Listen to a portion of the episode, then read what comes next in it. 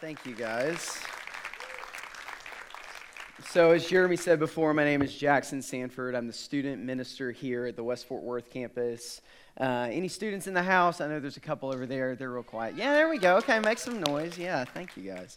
Um, so, I just want to say when I found out I was going to do the 12 15 service, I did like a little fist bump because I love this service so much. Some of my favorite people are in this service, and um, I just wanted to give a little bit of a disclaimer before I jump into today's teaching. Jeremy mentioned before, I'm pretty young. I'm actually 23 years old. Some people say I look more like I'm 17 or 12, but I'm actually 23. I'm into, like, I pay taxes. Um, I have, like, I have my own car insurance that I, my name is on. Like, I promise I'm not um, a student, I'm a student minister. Um, but I know that in a room this size, there's going to be people who have experienced a great deal of difficulty, a great deal of pain. And at 23, I have not experienced the full gamut of uh, pain and difficulty that many adults or, or people who have experienced uh, family members passing away, those kind of situations. And so I'm not offering today a full systematic theology of suffering. What I am offering is where God has taken me on understanding the topic of pain. And so, before this teaching, uh, when I was invited uh, to have this honor of sharing on Communicators Weekend, I asked God, I was like, what do you want me to talk about? And I was hoping He was going to give me something super fun to talk about. Uh, but instead, He invited me to talk about pain. And uh, I was writing this teaching. I was kind of concerned because I wanted to share like a funny personal story um, regarding pain, and I didn't have anything. Uh, so we came up on this week, and this past couple days, I took a trip to New Braunfels and I floated the river with some friends. And as I was in the river, we got to a really shallow part, and I could like walk at the bottom of the river. And I thought, this is awesome. I'm going to start walking. And uh, then I stopped walking because I slammed my middle toe into a massive boulder. And so now I have a, a middle toenail that is like three shades dark purple, um, it is 45 degrees crooked and it's kind of goopy. So I'm sorry for sharing that detail. But now, every step I take this morning, I'm reminded that pain is real. I'm reminded that pain is real. Who in here remembers learning how to ride a bike? Anybody in here remember learning how to ride a bike? So I was kind of a difficult case learning how to ride a bike um, because I kept like throwing myself off because I was scared I would get hurt. So my parents would try to get me to balance, and I was like, no, like I can't do this. I'm going to get hurt. The, the fear of pain was real for me. It actually looked kind of something like this video I found. Keep going. Keep going. Push. Walk forward. That's it.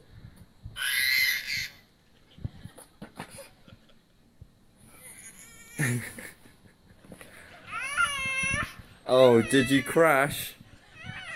Sometimes the fear of pain just causes us to jump right off the bike.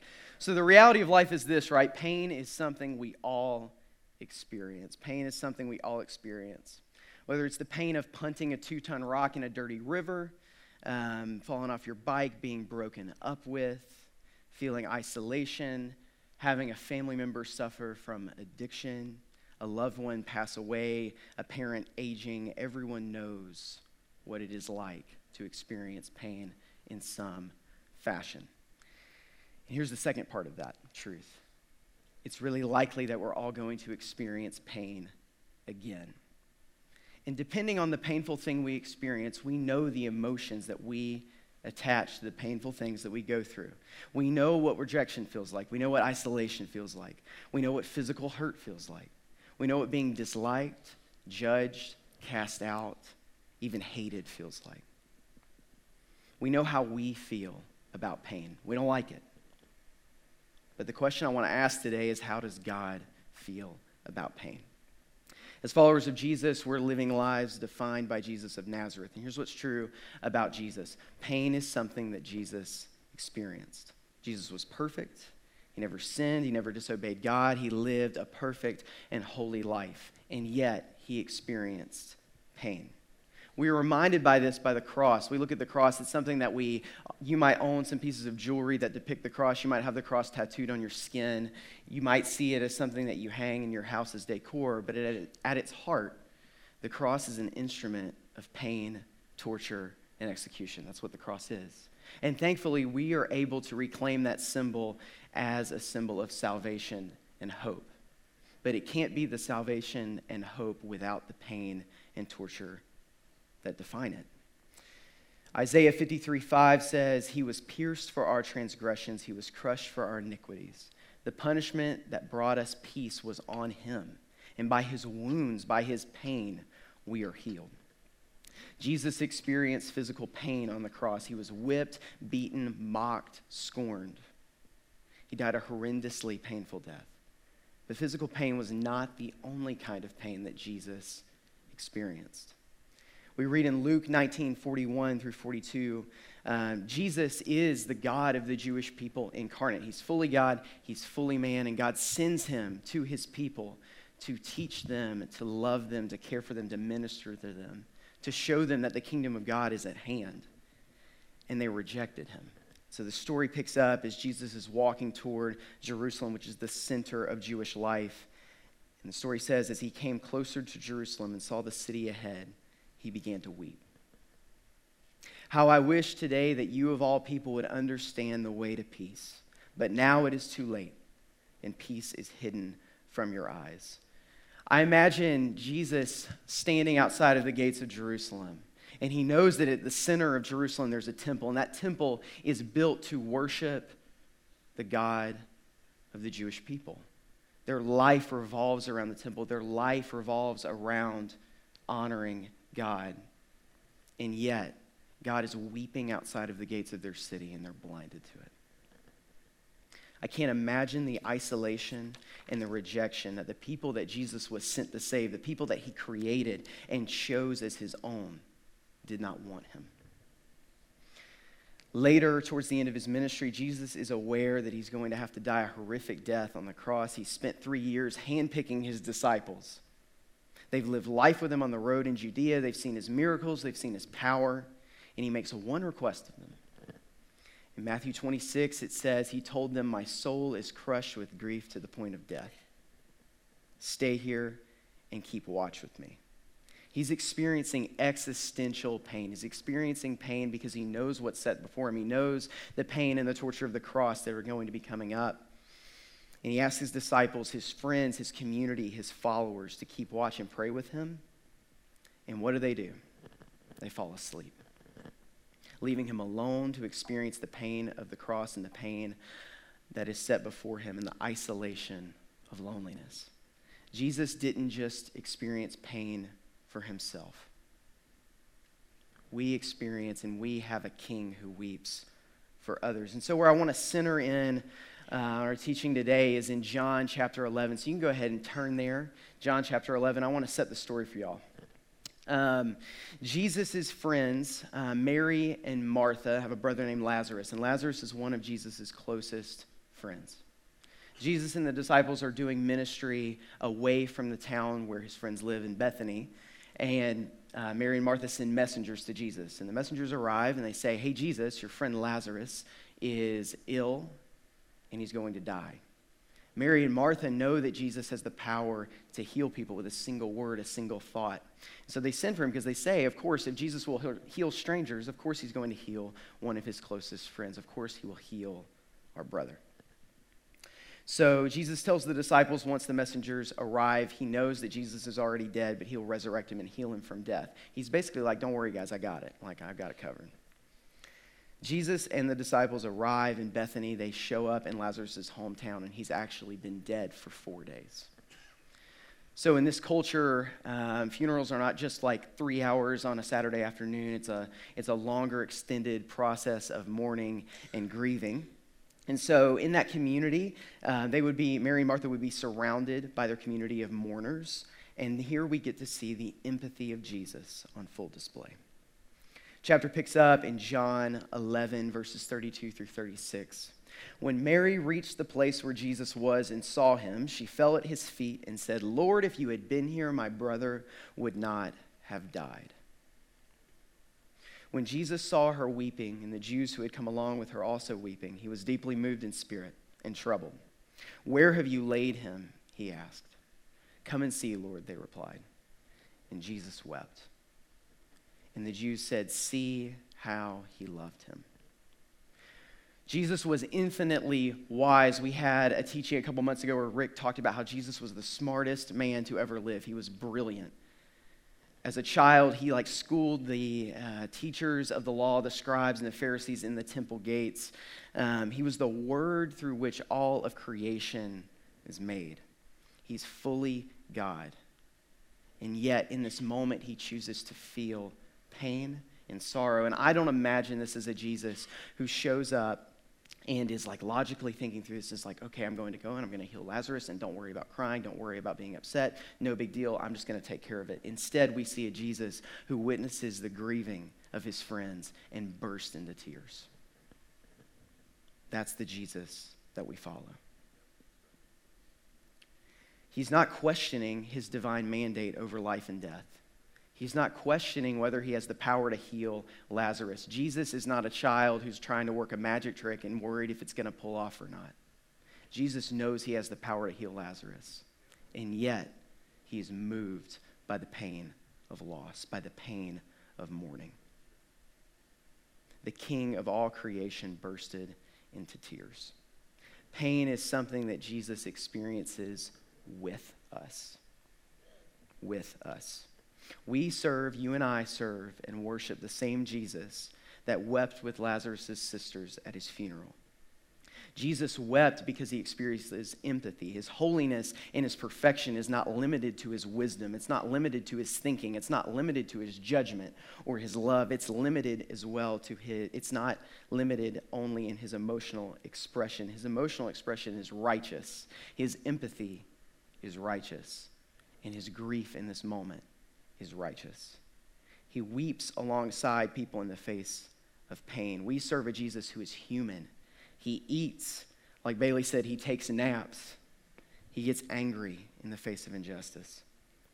And today he sits at the right hand of God, but because of the relationship that you and I are invited to have with him, he weeps when we experience pain, the same way he did when he experienced it with Mary and Martha teenager who feels lonely and isolated, the adult, uh, the parent of an adult who wishes their son or daughter would just come home, the brother or sister, sister of someone struggling with addiction, the single person who struggles with loneliness and isolation and feels like they don't measure up because of their relationship status. Jesus understands how they feel.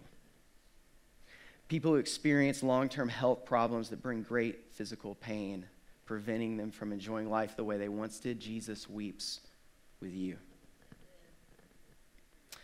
I heard a story uh, a few weeks back as I was preparing for this teaching, and it moved me to tears when I heard it, um, and I thought that I would share it today. Um, there's a couple uh, who had a baby who sadly passed away shortly after he was born. The father, uh, of course, loving his child and wanting to honor his memory, uh, went to make preparations for his son's funeral. So he went to uh, the funeral home and he went to the cemetery to make arrangements for the burial. And and, he, and he shared how he was sitting across the desk from the representative for the, the funeral home and the cemetery. And the representative like lays down this piece of paper and it's got all these squares on it. And it's a map of the cemetery, and each square is numbered. Um, and he says, Can you point to the one where you want your son to be buried? I'm 23 and I don't have kids. I cannot imagine the grief. I can't imagine the pain of having to boil down my infant son's memory in that moment and point at spot 11 and say, I want my son buried in spot 11. And a task so cold and unfeeling and numeric and say, Bury my child who I love in this one. I can't imagine that. Father expressed later in that moment that he asked God, How can a father be forced into this? How can a father experience this? How can I, a person go through something so painful? And he remembered that we serve a God who did just that. In first century AD, God the Father pointed at a hillside in Judea and said, That one.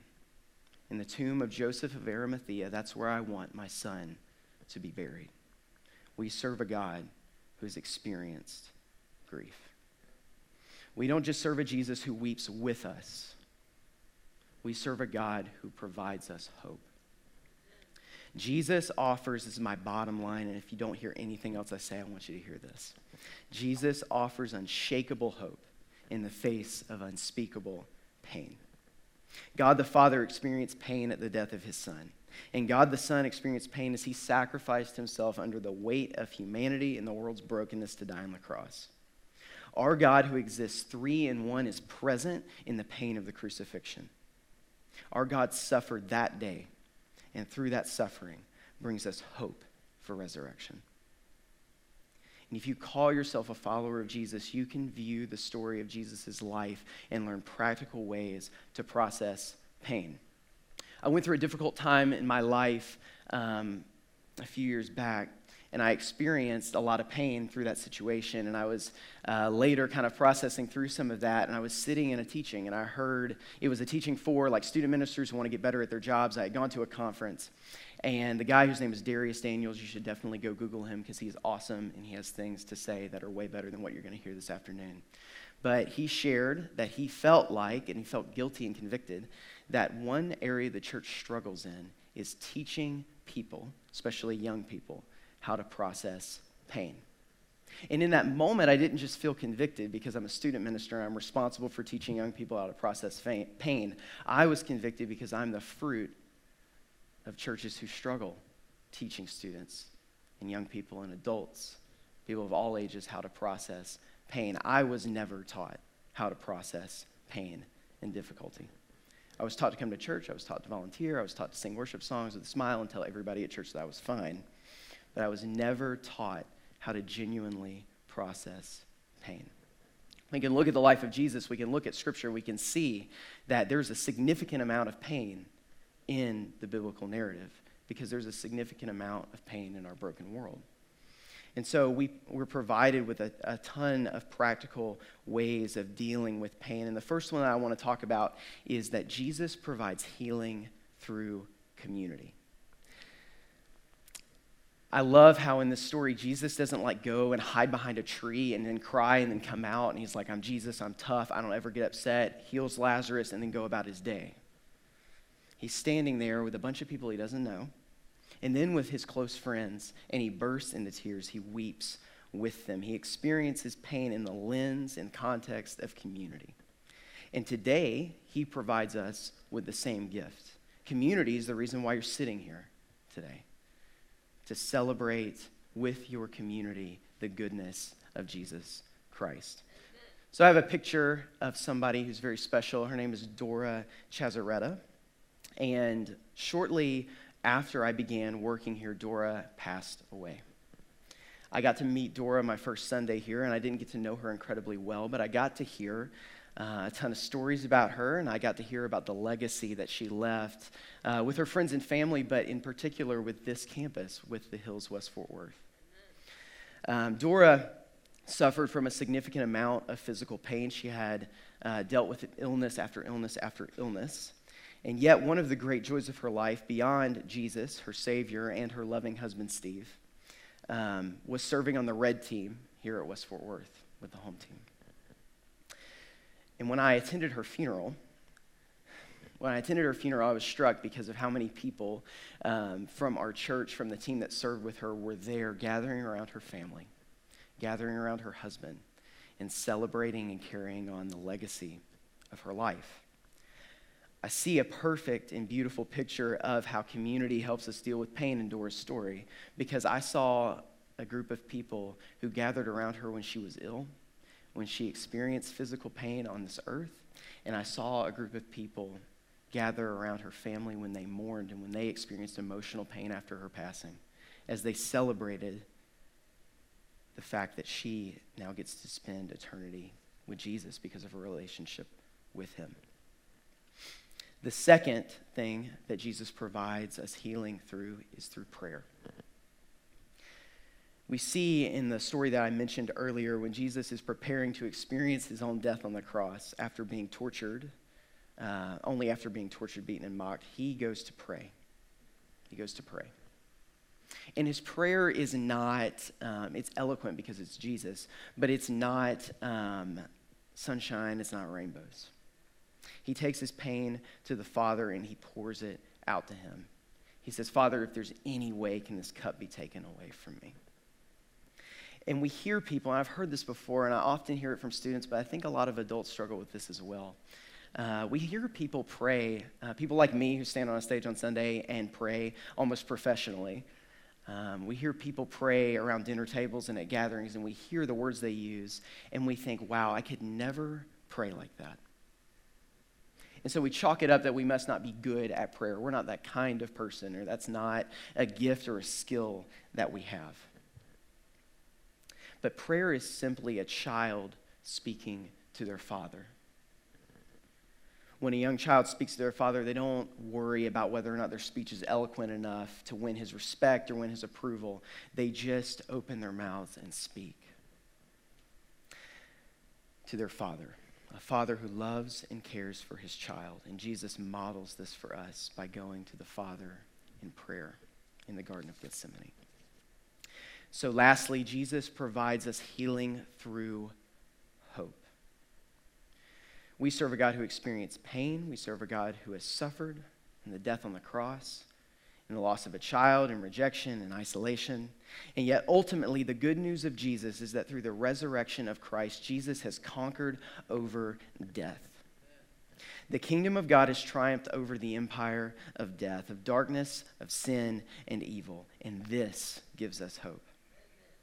Hope in a story already written, in a book already finished Hope in a king who gives life freely to all who surrender to him. Hope that no matter what happens to us today, death has no victory over us because our victory was claimed the moment Jesus Christ of Nazareth stepped out of Joseph's tomb. Jesus invites us to live each day hopeful. So often, and I'm preaching to myself right now, because so often when I experience hurt, I think if I can just figure out why it happened, if I can just think it just right and figure out all the reasons and make it make sense and rationalize it, it'll go away.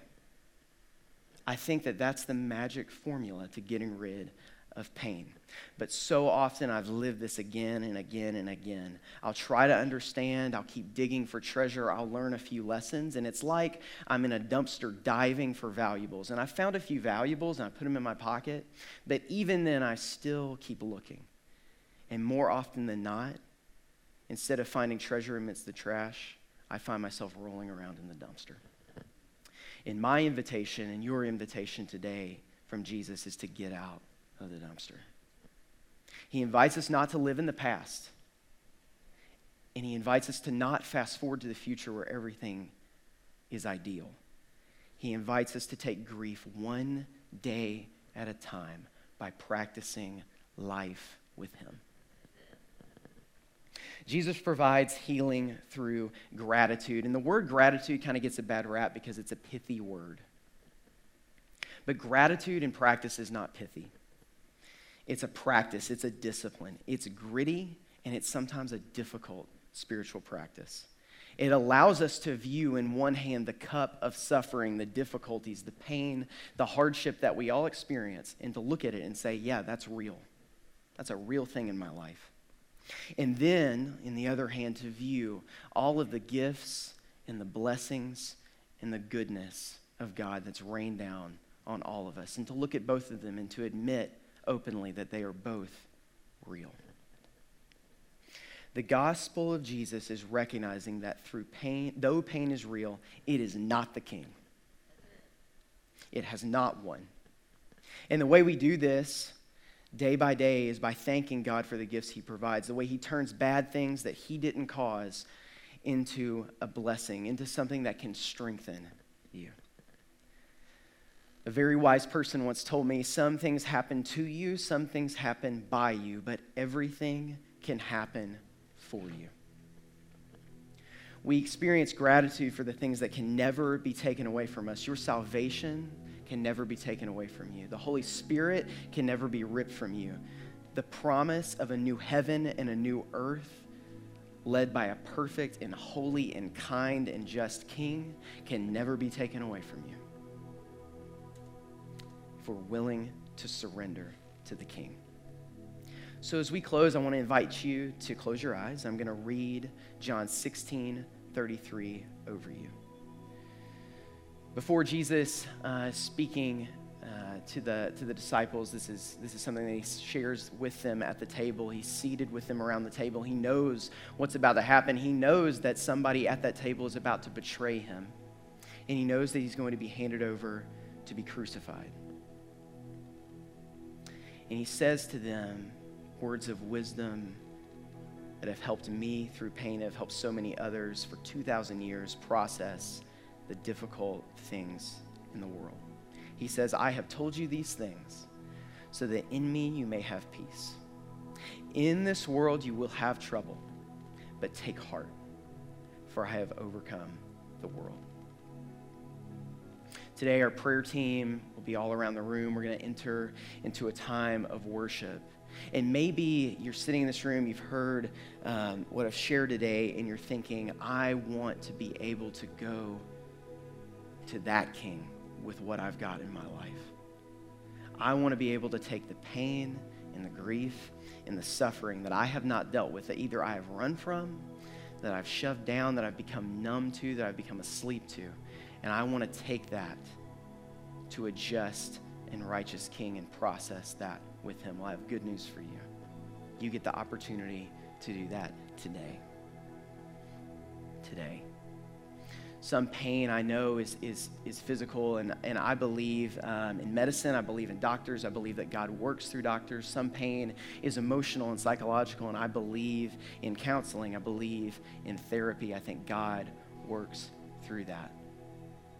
So I would never encourage someone to not access those good and holy gifts. But I also think that there's an opportunity um, today for you to practice some of the things we've talked about, to practice community by coming to pray um, with your church family. We're bound together by hope. We're thankful for the good things that God has given us. As the body of Christ, we are a part of a crucified body and a resurrected body. In this, our hope is found. Let's pray. Dear Heavenly Father, I thank you. I thank you for, um, I thank you for your Son. I thank you for the cross. I thank you for the resurrection. I thank you for the way that you chose to come to this earth in a human body, a human body with emotions, a human body that could feel hurt, that could feel pain, both emotional, physical, existential. I pray that as we suffer through these things, as we experience hardship, as we experience difficulty, we would have the ability to come to you openly and honestly about that. That we wouldn't run to vice that would distract us. We wouldn't run away from our pain. We wouldn't run towards false optimism. We wouldn't run to pithy quotes or statements, but uh, instead we would run to you. That we would run to the King who has cast death and fear and pain and the enemy into hell. We ask all these things in your name.